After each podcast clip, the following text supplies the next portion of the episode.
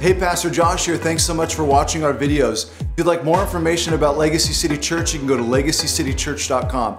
Please don't forget to like, subscribe, and hit the bell below. God bless you. We are in Matthew chapter 5 in our Bibles, if you want to turn there. Matthew chapter 5.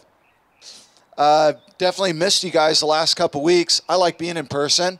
Um, I like showing up and being able to see faces and being with you guys. Had a cool opportunity uh, last weekend, which actually worked out. Got to speak at Harvest Marriage Conference, and um, it was a real joy. Again, just to be back with Harvest. And if you didn't know, that's that was my church home before coming to Legacy. I grew up there at that church, and it just it's cool to be invited to go back and to minister and uh, to pour into the married couples. And it was a real joy there in Orange County.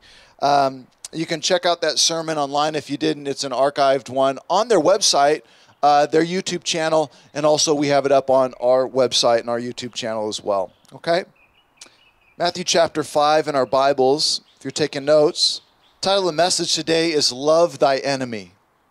Love Thy Enemy. Yes, love thy enemy.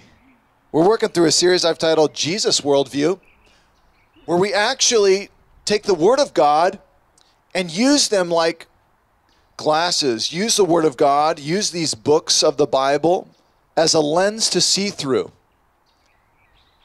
You see, when we look at the world around us, it's very hard to discern what is right and what is wrong. It's very hard to discern what is true, what is false. It's very hard to discern what is up and what is down.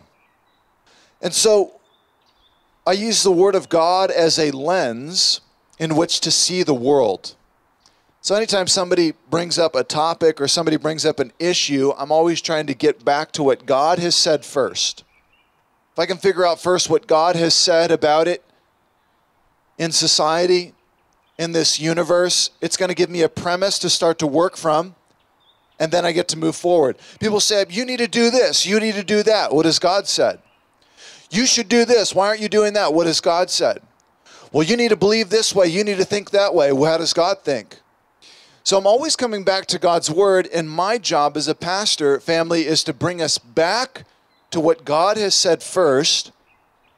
And once you have that premise in your life, what God has said, then we can start to discern how to navigate all of these different positions and opinions here on the planet. Jesus' worldview. One bright, beautiful Sunday morning, before service starts at a local church, there are a bunch of people sitting in their pews and talking about their lives and families, and all of a sudden, on the altar, Satan appears. True story. And everyone starts screaming and running for the entrance to get out, trampling each other to get away from evil incarnate. Soon everyone is evacuated from the church except for one man who sits calmly in his pew there in the front row. This confused Satan a little bit, and Satan walks up to the man and says, Hey, don't you know who I am? He says, Yep, sure do. Satan says, Well, aren't you afraid of me? The man says, Nope, sure ain't. Satan says, Well, why aren't you afraid of me? And the man says, Well, I've been married to your sister for 25 years.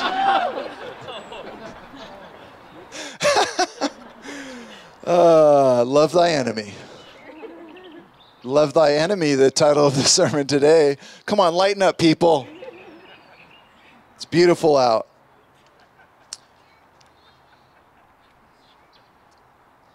Politics.com, Politico, wrote an article titled Pull We Have Met the Enemy, and It Is Us. This is an article written on the 17th of January this year, 2021. And it reads More than half of all Americans say the greatest danger to Americans' way of life comes from their fellow citizens, according to CBS News poll released Sunday. A total of 54% of those surveyed said that other people in America and, uh, and domestic enemies pose the biggest threat to American society at this point in time, ahead of economic forces at 20%, the natural world 17%, foreign countries at 8%. The category of the natural world was a catch all that included hazardous weather and other natural disasters. The most pessimistic respondents among the surveyed were those age 65 and older. Interesting. The elderly, those retired. About two thirds, 66%, saw their fellow Americans as the nation's greatest threat. The older generation says this.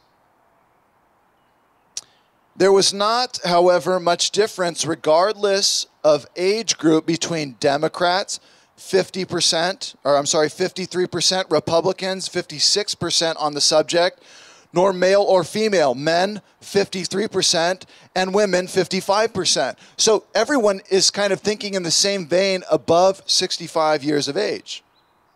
The wisdom of this country, looking back on time and saying, What is going on in this nation? So they don't know anything. Uh, yeah, they do. They have actually experienced the nation a lot longer than we have and have insight. 51% of those surveyed said they expected political violence in the country to increase, and 71% said they believed democracy in the United States was threatened now, as opposed to 29% who saw that it was secure or very secure. 77% say that our democratic system is being threatened. Very interesting. The reason I point this out and the reason I brought up this article, I thought it was, again, very enlightening. That no longer do we look to the outside of our country to see enemies, but we look to the inside of our country and we say, everyone else is my enemy. It's a sad day in America when all of a sudden, out of nowhere, we have sides against each other. Though there were sides before all of this, the side you were on didn't matter, and we were still Americans united to a great degree. The sides have been built, and we have been divided enough to actually want to fight each other, debate each other in anger, look down on one another, acting as if one is better than the other. How has division rose up so quickly in the United States? In the United States. In the United States. Wow. If you feel yourself sliding, siding against your neighbor, who you once were just fine with, family, we got to start to wake up. Because you are on the path to maybe potentially hating those you don't agree with. And this is the most dangerous thing of all. How has this happened in such a short period of time? Can you see the lines being drawn and all of us being forced to choose a side against each other? Hey, listen, I'm okay with me and you having different opinions on things and we can still be friends. Did you know that? I'm okay with you liking the Chiefs and me liking the Bucs and we still watch the game together. I'm okay with us having different opinions on things and still being best friends. Did you know that? Family, we got to lead by example in this. We got to do this in our marriages, right? I fully disagree with you as my spouse and I still love you madly. I'm still head over heels for you. And it's so odd that within one year, in, in a one year span of time, we literally are enemies with people that used to be our friends, our family members. How have we let this happen to us? We have to lead in the midst of all of this. We have to figure out how to disagree with people and say, I still love you. Get over here, give me a hug. Okay, air hug. Okay, air hug. We have to figure out who our real enemy is. It's not each other. Christians lead in loving and serving one another. Who are enemies as Christians? Is it the KKK? Is it ISIS? Is it our government? Is it Republican? Is it Democrat? Is it different color of skin or facial structure? Is it another race or ethnicity of people or cultures? So it's funny is even if we all looked exactly the same, you know what happened? We would divide into cultural battles. Well, you like to tie your shoes this way, and we we use Velcro. We we would find a way to divide. And this is sad. Doesn't matter what the world's doing. We are Christians. We do things different. This happens in all kinds of different communities. Doesn't matter what our skin color is. Is it a community of people against the Bible who are enemies, like atheists? Is it other religions? Is it communism, the idea? Is it the person leading the movement? Is it another person in America? Who is our enemy? Jesus goes after this question today, and praise God, he does because we need clarity. We need unity in Christ. We've got to figure out how to love and serve each other in the midst of all this chaos. Amen? Let's take a look at the text together. We're in Matthew chapter 5, starting in verse 43, if you want to turn there. Can we stand for the reading of God's word? Matthew chapter 5, verse 43. Jesus says, You have heard it said, You shall love your neighbor and hate your enemy. But I say to you, love your enemies, pray for those who persecute you, so that you may be sons of your Father who is in heaven. For he makes the sun rise on the evil and the good, he sends rain on the just and the unjust. For if you love those who love you, what reward do you have? Do not even the tax collectors do the same? And if you greet only your brothers, what more are you doing than others? Do not even the Gentiles do the same? You therefore must be perfect as your heavenly Father is perfect. Let's pray. Father, we worship you today. Lord, we call upon you now to minister to our hearts. We open our hearts to you, our minds to you. We ask that you would please change us, Lord. Help us to see like you see. Help us to hear and listen like you hear. Help us to see where a person is hurting and why they're acting that way and to love and serve them regardless of where they stand. Give us vision. Give us clarity when the whole world is fighting and hurting each other. Help us to love and serve and lead by example. We pray now by the power of your Holy Spirit. In Jesus' name we ask it. Amen. You can be seated. Today we look at the final statement in Jesus' part of this Sermon on the Mount. It's his sixth statement where Jesus says, You have heard it said, but I say to you. You have heard it said, but I say to you different. Hey, I know that you're listening and hearing a bunch of different things over here, a lot of people saying this, but Jesus says, I say to you this. Hmm. If you've been with us throughout this study, you know that the Pharisees would take the law of Moses and they would twist it to mean what they wanted it to to benefit themselves. Many times they would keep the letter of the law, missing the spirit of the law. It's true. Remember, they'd say things like, Well, I didn't kill anybody, I've never murdered anybody. And Jesus is like, Yeah, you're right. You haven't killed anybody, but you hate everyone around you. Your hatred is so loud in your heart, you're a murderer in your heart. Jesus went after their hearts. And that's what he's doing again. He's clarifying this misunderstanding. The Pharisees thought they were holy because they never, again, murdered or committed adultery, but they were sinning in their hearts. And they were declaring that they were holy. Their, their clothes, their clothes looked holy on the outside, but they had heart of stones on the inside. Jesus goes after the heart of the matter. It is the matter of the heart. You've heard it said, You shall love your neighbor and hate your enemy. Did you get that? Love your neighbor, hate your enemy. Now, that sounds like the world, doesn't it? I mean, that sounds like the ways of the world. Yeah. You, you love the people closest to you and you hate those who are against you. Where did the Pharisees get this statement? Point number one, if you're taking notes, what did the law of Moses say about loving your neighbor and hating your enemy? What did the law of Moses say? Scholars think it was devised through a couple of ideas from the Old Testament, but this verse is not actually in the law of Moses. Nowhere does it say in the Bible, love your neighbor, hate your enemy. Did you get that? Nowhere in the Bible does it say, love your neighbor, hate your enemy. Doesn't exist. So the Pharisees, they made this up. These holy guys made this up as they did with many other laws. And again, who doesn't want to love their neighbor and hate their enemy? It sounds great and easy, but that's not the point of the law of Moses. The Pharisees did not just make this up out of thin air, they took a couple of texts and they fused them together. They took texts in the Old Testament which spoke of the people of Israel destroying the enemies of God, completely wiping them out, and came to the conclusion that God must want them to hate people.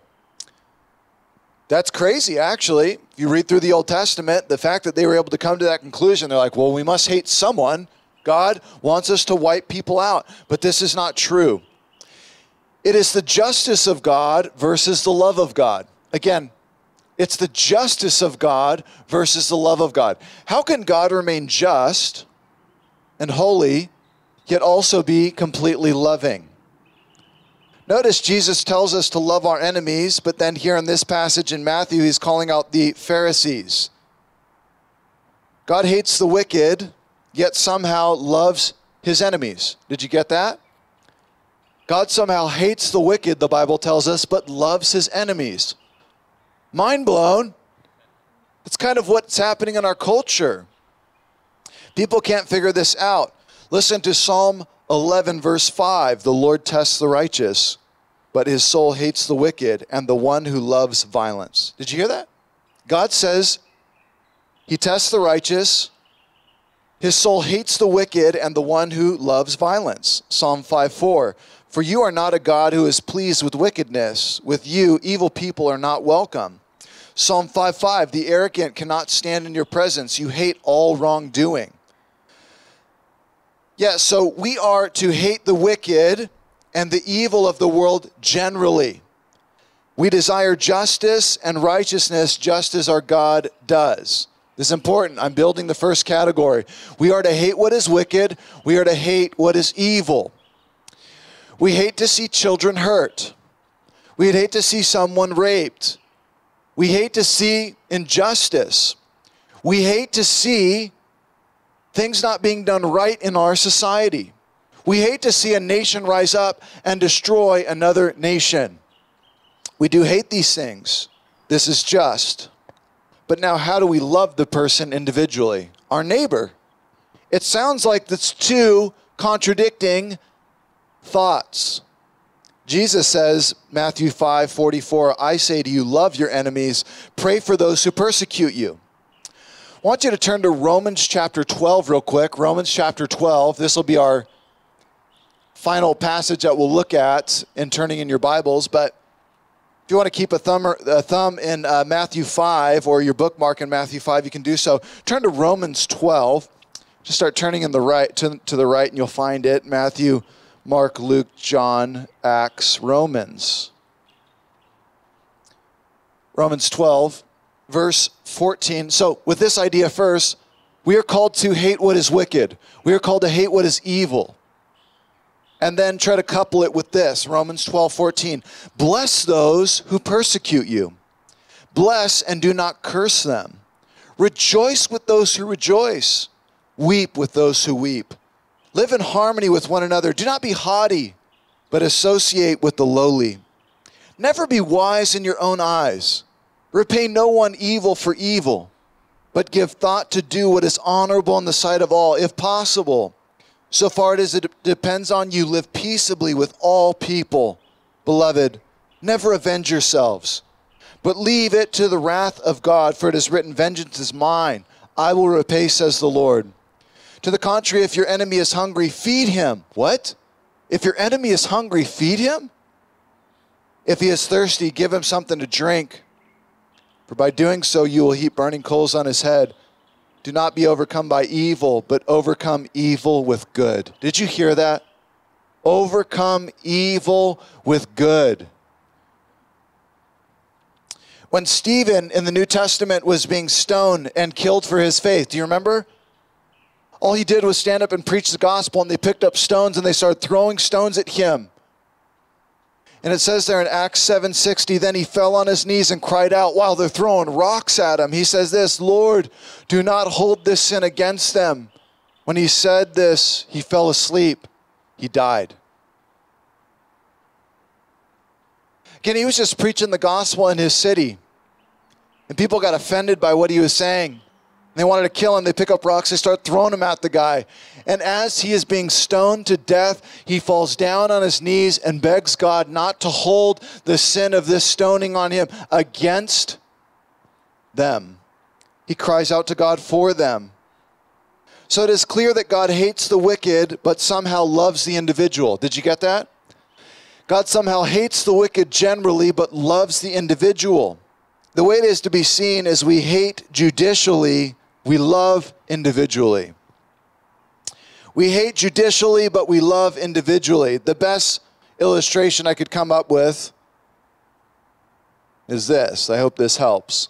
It would be like this if someone you loved lost control and in anger killed someone, and you were the judge, what would you do?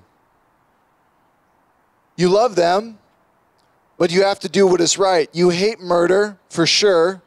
You hate the fact that your loved one did that to someone else. You're appalled by it, yet you care for the person. And as a good judge, you would have to sentence them but you still love them and care for them and treat them well. You don't be mean to them. This is where the Pharisees got it all wrong. This is where we get it wrong uh, many times as well.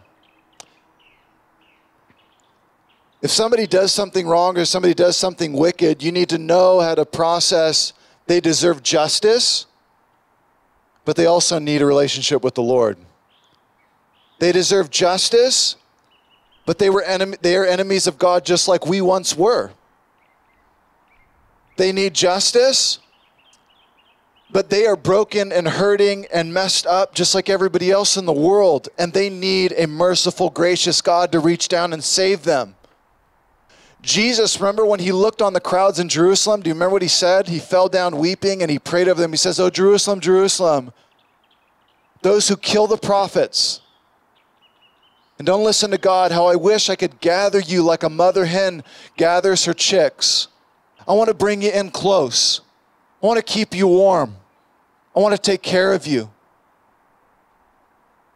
I hate what you're doing. You're killing the prophets, you're destroying people. But I love you. I've come to die for your sins. I've come to lay down my life for you so that you can have relationship with the God who made you. And that is the balance.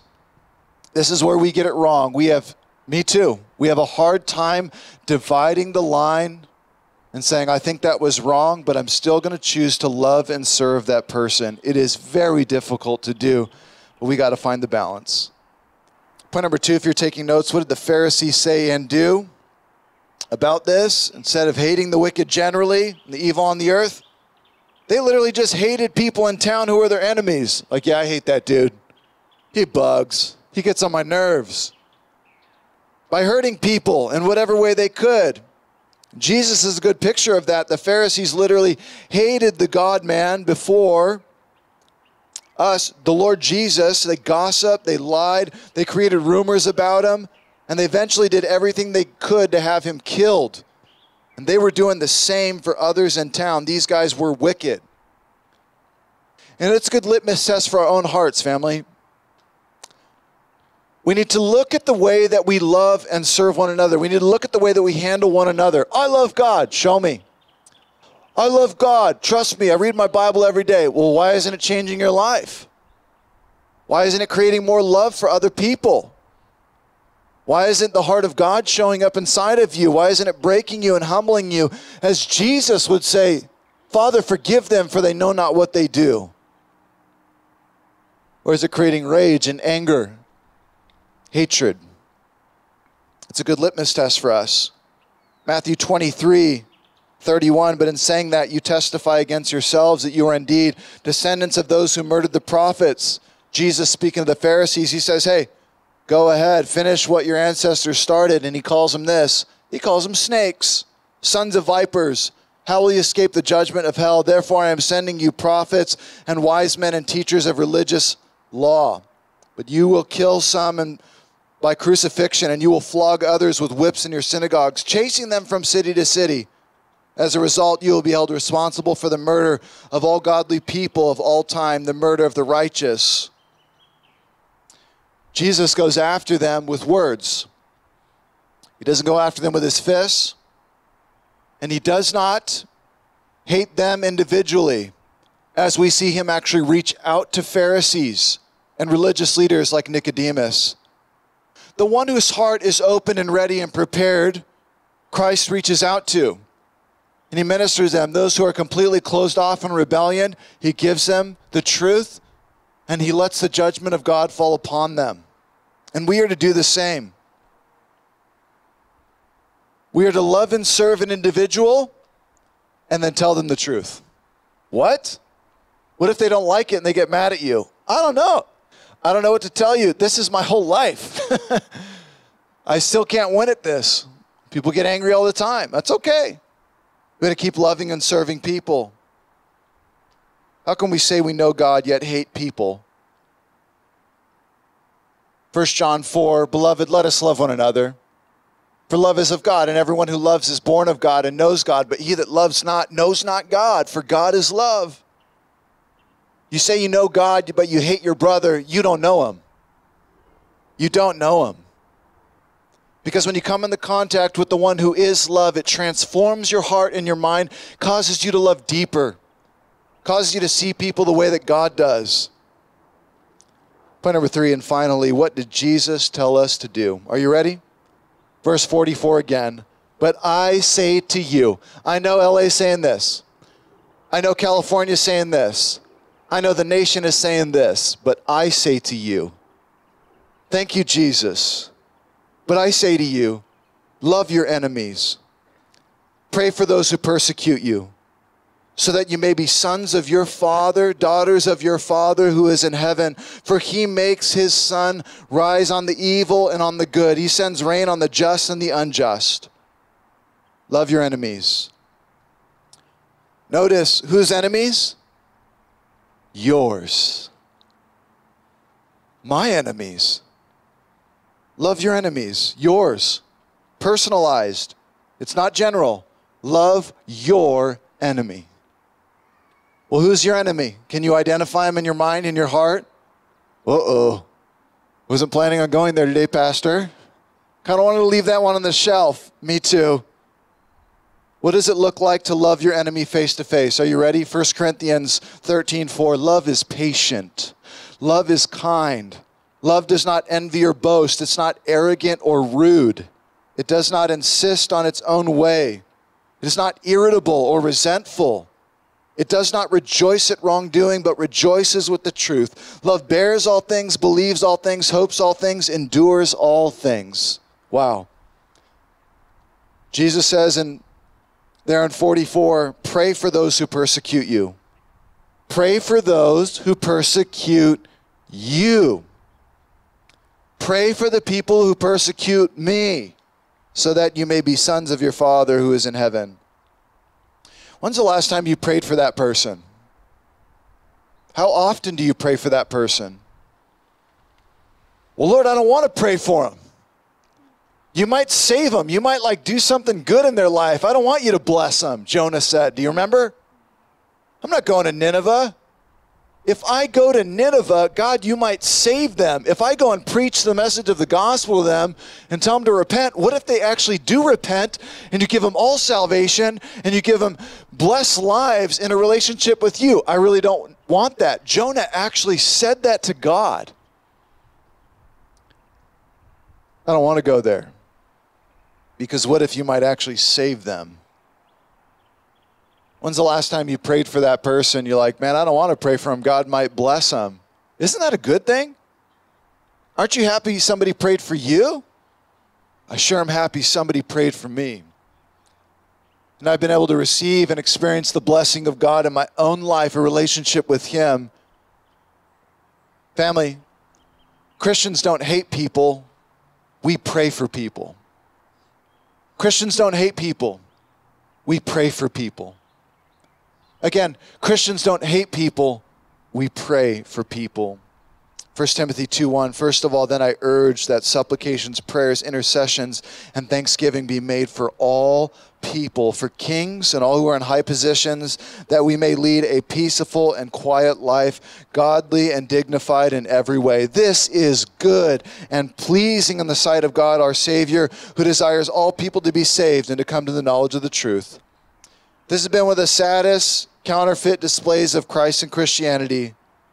Those who stand up, well, I'll just name them in particular because you probably want you, you guys know too. It's the Westboro Baptist Church the one who stands on the corner with signs, says crazy things like, God hates gays and all the rest. They are misrepresenting God. You see, are these sinful things? Yes, but what are you doing? You are a misrepresentation of Almighty God. Does God hate the sin? Of course He does. Does God hate the wicked? Of course He does, but He loves the people individually. And if there are people on the earth that God hates for righteous, perfect reasons, Jacob I loved, Esau I hated, watch this. Who am I to determine who God loves and who God hates? I don't get to determine that. That's up to God. He is the one who decides these things. We don't know that, and we shouldn't make signs to say that. One of the best schemes of the enemy is to make so many counterfeits of Christianity that no one knows what true Christianity looks like anymore.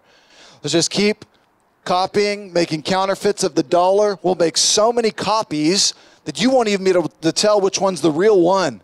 It's kind of what it feels like here in, in, in America with Christianity. It's what it feels like so many different prints. It's really hard to tell. I love to simplify Christianity over and over again. Please just love your God and love your neighbor. How do I know if I'm loving God? If you're loving your neighbor. That's how you know. It is, Jesus says, the whole law, this whole earth, the whole universe, the whole society, everything that we're supposed to be doing is summed up in two very simple things. Just love God and walk with Him, how do I know I'm walking in obedience? You're not hurting your neighbor. You're not hammering other people. You're not tearing them down. You're telling them the truth. You're building them up. You're pointing them to God. It's that simple. Sons and daughters look like their father. Let that sink in. Sons and daughters look like their father and their mother. Are we sons and daughters of the great king? We should reflect him. People should know it. Love one another as I have loved you, Jesus said. By this, all men and women will know you are my disciples by the way that you love each other. This has been very sad in the last years. It's been very difficult for me to work through. I've seen more division in the church than I've ever seen in my whole life in this day and age. It's supposed to be more love, more unity, more peace, more joy, all of these things that we shout superficially. But then when you look at the nuts and bolts, you're like, what's going on here? And it's sad, even amongst my own church family, like in the, all the churches that I've ran with and all the brothers and sisters that I've ran with, you just see these lines being drawn everywhere and everybody getting mad at each other. And it's like, guys, you're, you're, you're forgetting who our Father is. He's got lots of different kids. Did you know that? And these kids like to fight. you ever see brothers and sisters fight? Oh, man. But we are brothers and sisters, nevertheless, in the end, and we should be reflecting our Father. Love your enemies, pray for those who persecute you, so that you may be sons of your Father who is in heaven. Notice the illustration Jesus gives. I love Jesus' illustrations. They're so much better than my stories. You know, my stories work and connect sometimes, but it's like, oh, that doesn't exactly connect on this and this and this. But Jesus' stories and illustrations, they're perfect. Look at what he says for he makes the sun rise on the evil and on the good. And he sends rain on the just and the unjust. When I first read this, I thought it always meant God allows good and bad things, the sun and the rain, to happen to everyone. but in Jesus' context, sun and rain both are very good. I know in SoCal, rain is bad. But in Israel, 2,000 years ago, sun and rain are both very, very good because most people were involved in farming and growing crops. And you live and die on the sun and the rain. With that in mind, if we were all farmers growing our crops, we've all planted the seed, and here we are waiting around. What if little clouds only showed up over certain houses and it just starts raining? Wait, why is it raining on your house and not on my house? We need water too. The Bible, Jesus says, God lets the sun shine and the rain fall on the just and the unjust, on the good and the evil. He waters everybody's crops. He gives food to all of them. He gives life to everyone. It's incredible. You think that God would just snatch life away from people, but He doesn't. God lets the sun and rain fall on the believing farm and the non believing farmer. God blesses the believer and the non believer, showing a general love for the whole world. The technical theological term for you Bible students, it's called common grace.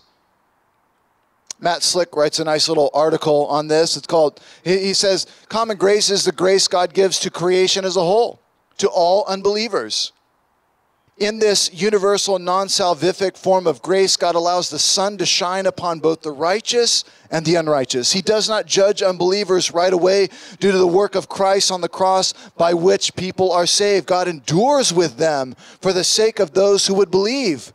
Unbelievers can be doctors, engineers, parents, etc., and function within God's domain and counsel. Common grace is the grace of God by which He gives people innumerable blessings that are not part of salvation.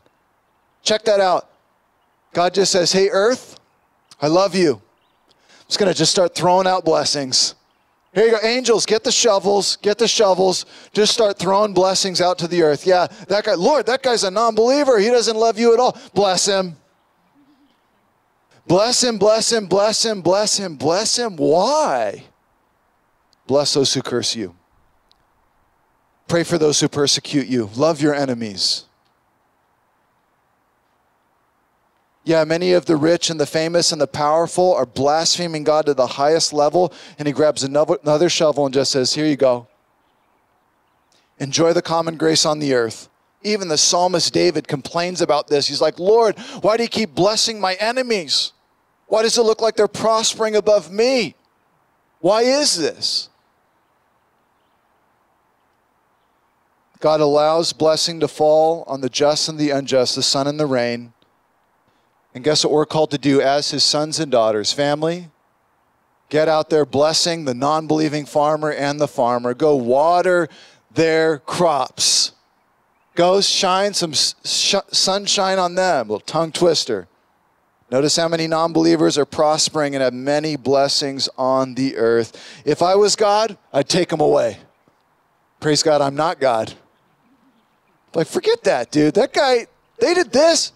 No rain for you, one year, right? Shut them down, take away their blessings. Praise God, I'm not in that position. God loves the world, but I should point out that He has a special love for His children. And that makes sense. I know people love to say everyone in the whole world are God's children, but that is not true. That's actually made up. Jesus himself says in John 1:12, but to all those that receive him, I'm sorry, the apostle John writes it, but to all those who did receive him, who believe in his name, he gave the right to be called children of God. Children of God are those that actually believe in the Lord Jesus. He gave them the right to be called sons and daughters of God as they believe on him. This makes sense. Do parents love all people the same as their children? No. There's a special love and grace that a parent pours on their child. Though God has a love for the whole world, He has a special love for His people. And this is the special grace that we have received. We don't deserve it, but our God has shown us grace and pardoned our sins, and we are free and forgiven, and we have been given new life, new eternity. And this is a special grace, again, we have received from God that the non believer has not received. Only those who put their faith in Jesus will be called children of God final verses 46 to 48. For if you love those who love you, what reward do we have? Do not even the tax collectors do this? He says, even the IRS does this. Tax season. Even the IRS loves those who love them. Do not even the tax collectors do this, Jesus says. If you greet only your brothers, what more are you doing than what others are doing, do not even the Gentiles do the same? You therefore must be perfect as your heavenly Father is perfect. Notice the context. It's in love. Being perfect as God is perfect in love. It's loving the unlovable. It's greeting those and being kind to those you have problems with. As Christians, we must always stand against evil, but we are never to mistreat anyone. We are never to hate an individual person. We are never to hurt or take revenge on someone because we're mad at them and have hate for them. We are a people who, who forgive. We are a people who love and serve others, even our enemies. And at the same time, we do hate the evil in our world, the sin that plagues the human race. We do hate the wicked who desire to do harm or hurt innocent people. I think a, a very difficult illustration, but maybe a helpful one, is who in their right mind wouldn't hate Hitler, what he did, all that he did. We are called to hate that movement. We are called to hate his actions. We are called to hate all that he did. He was clearly wicked and filled with evil. Tool, a tool in the hands of the devil. And if you didn't know, he wiped six million Jews off the planet in the Holocaust just 80, 90 years ago, right here in our history. He should be sentenced to death and found guilty for all he has done, he has been and will be sentenced in eternity. Yet, if I was to come face to face with him in the cell, I don't know, maybe I was chained and handcuffed and forced to be a servant in there. I should not spit in his face, try to take revenge there in that moment and hate his soul. I'm called to pray for him in that moment. Shine the light of Christ in his face speak truth into his ears, and let God do the rest. Who also did this? Do you remember? The Lord Jesus. To those who murdered him, he spoke truth right into their ears. He stood against them, but notice he did not pick up a sword to crush them in the moment. He loved his enemy in front of him, yet he spoke truth into their ears. Now, if you're on the other side of the military and you were to sneak in and come face to face and take out Hitler, that's a whole nother a whole nother state of defense that we would have to walk in and do. But I'm talking about a different scenario in which you are coming face to face and have the opportunity to minister. You know who else you would kill? If you had the, the mindset of hatred and killing individually, you would have killed the Apostle Paul. Because the Apostle Paul was killing Christians. He was putting them in jail. He was hating them and hurting them. And if you came in contact with him, you'd be like, I'm going to take this dude out right now. Instead, Jesus shows up and comes face to face with him. And what does he do? He pulls out his sword and he strikes him dead. No, he didn't do that. Jesus said, Hey, Saul, repent. You're going to be my apostle. You're mine. purchased you. You belong to me now. You will recant all that you're doing, and you will launch the church of the Lord Jesus Christ in the New Testament. You will write two thirds of the New Testament. I will give you a pen, and you will write to the churches. It will be the testament to the churches to the ages. Unreal what God does. We are called to love everyone, and that doesn't mean we have to like every person. Did you know that? That's impossible, especially with non believers.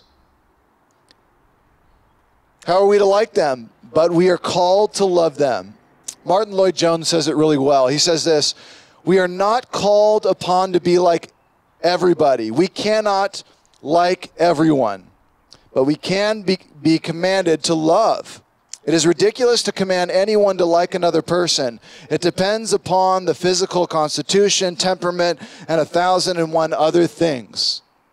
We are called to love and serve every single person around us. It doesn't mean you have to fully like this person as much as you like the person down the street. That's impossible. But there should be a balance. We have to get clarity in seeing someone come to justice and being sentenced for all the wrong that they've done, at the same time, pray for them. If you hate something that someone has done, it's okay to want justice in that, and then in the same breath, turn around as a Christian and pray for the salvation and the brokenness and the repentance of that person. That's what Christians do. That's what our God has done for us. Don't you remember who you were? Don't you remember who I once was? We were enemies of God. And God went out of his way and pursued me. If God has done this for me, how can I not do this for others in my world? Praise God for Jesus. Stephen Olford tells of a Baptist pastor during the American Revolution, Peter Miller, who lived in Pennsylvania and enjoyed the friendship of George Washington.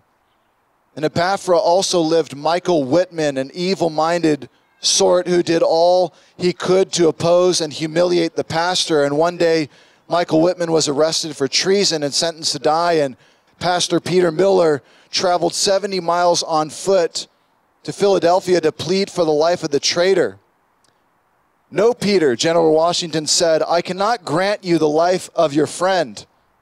And the preacher said, My friend, he's not my friend, he's my enemy. I've come to plead for his life, even though he's an enemy. And George Washington said, What? I've never seen anyone do this in all of my life. Come and plead for someone's life to whom is their enemy. For that reason, I will grant you his pardon. They showed up enemies and they left together that day as friends because someone showed up and chose to show the love of Christ. Legacy, this is who we're to be right here in Los Angeles. We are to speak the truth. People will get angry, and we're to keep on loving those, even who are angry with us. We're to keep on loving and serving those who don't like what we're doing in this city. We're to set the example. The rest of the world, they just keep throwing mud at each other, keep fighting and keep arguing and cre- keep creating more divide. The best thing that you could ever do in this season, I think, like, why is the Lord bringing up this text to us? I would, I would encourage you to challenge your own mind and your own heart to start figuring out how to love and serve those who don't agree with you. Try to figure out how to love and serve those who maybe even you have anger with in your heart. I'll tell you step number one it starts with prayer. I dare you to go to the Lord in prayer for that person. Start praying for them. Then, second, I dare you to show up with a smile and start loving people regardless of the way that you feel. I always forget to tell my face to smile, but I want to let you know that I'm generally pretty happy most of the time on the inside. Uh, my demeanor is very heavy. That's the problem with this beard. Those of you visiting here for the first time, you're like, man, this dude grows a gnarly beard, you know? And uh, the truth is, I normally don't have a beard, like only a little bit out of the, the of the year. So when I shave this thing, you're going to say, "Oh, who's the guest speaker?" You know, it's like, no, no, it's Josh. You know, he's he's under there. But my face, my exterior is is uh, kind of heavy sometimes. I remember I was working for Stater Brothers as a kid, pushing uh, carts, bagging groceries, like 17, 18 years old.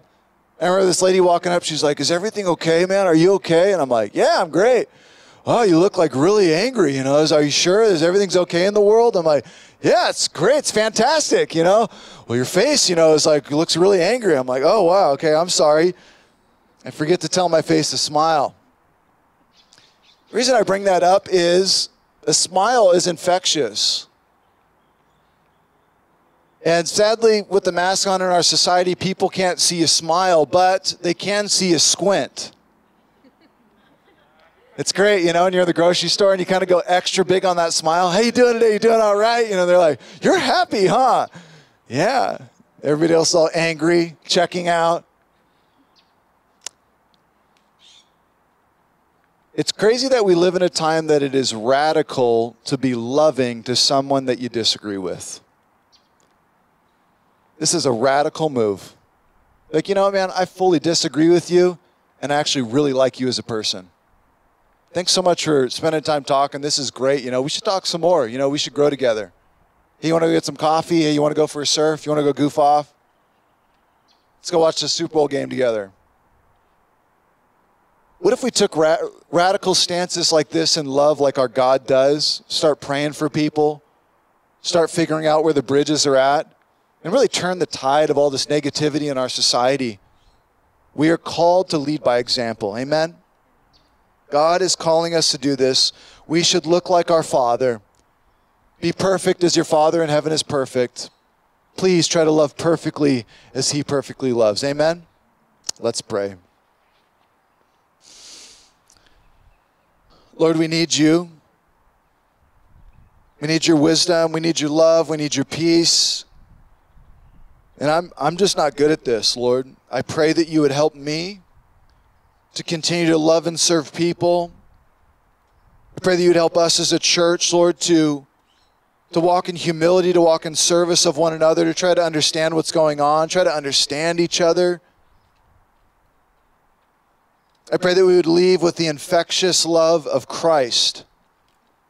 And that people would say, that person just loves truth and wants to figure it out. And they're full of life. I pray that we would be radically different from the movements of this world that just want to tear other people down, hurt people, wipe them out, kill them financially. Lord, we pray that you, if we give given the opportunity, if you would please be gracious to us, if we are to stand before other non believers, you would give us a spirit of wisdom and boldness to be able to love and serve them right to their face and also speak truth to them. To cause such confusion in their minds where they would see, who is this person that would love me though I've been mean to them? Who keep speaking truth to me even though I've been chaotic to them? Lord, help us. We give you our lives. We thank you that your gospel has done this for us. Thank you for laying down your life for us, Jesus, when we were once enemies. Thank you for saving us.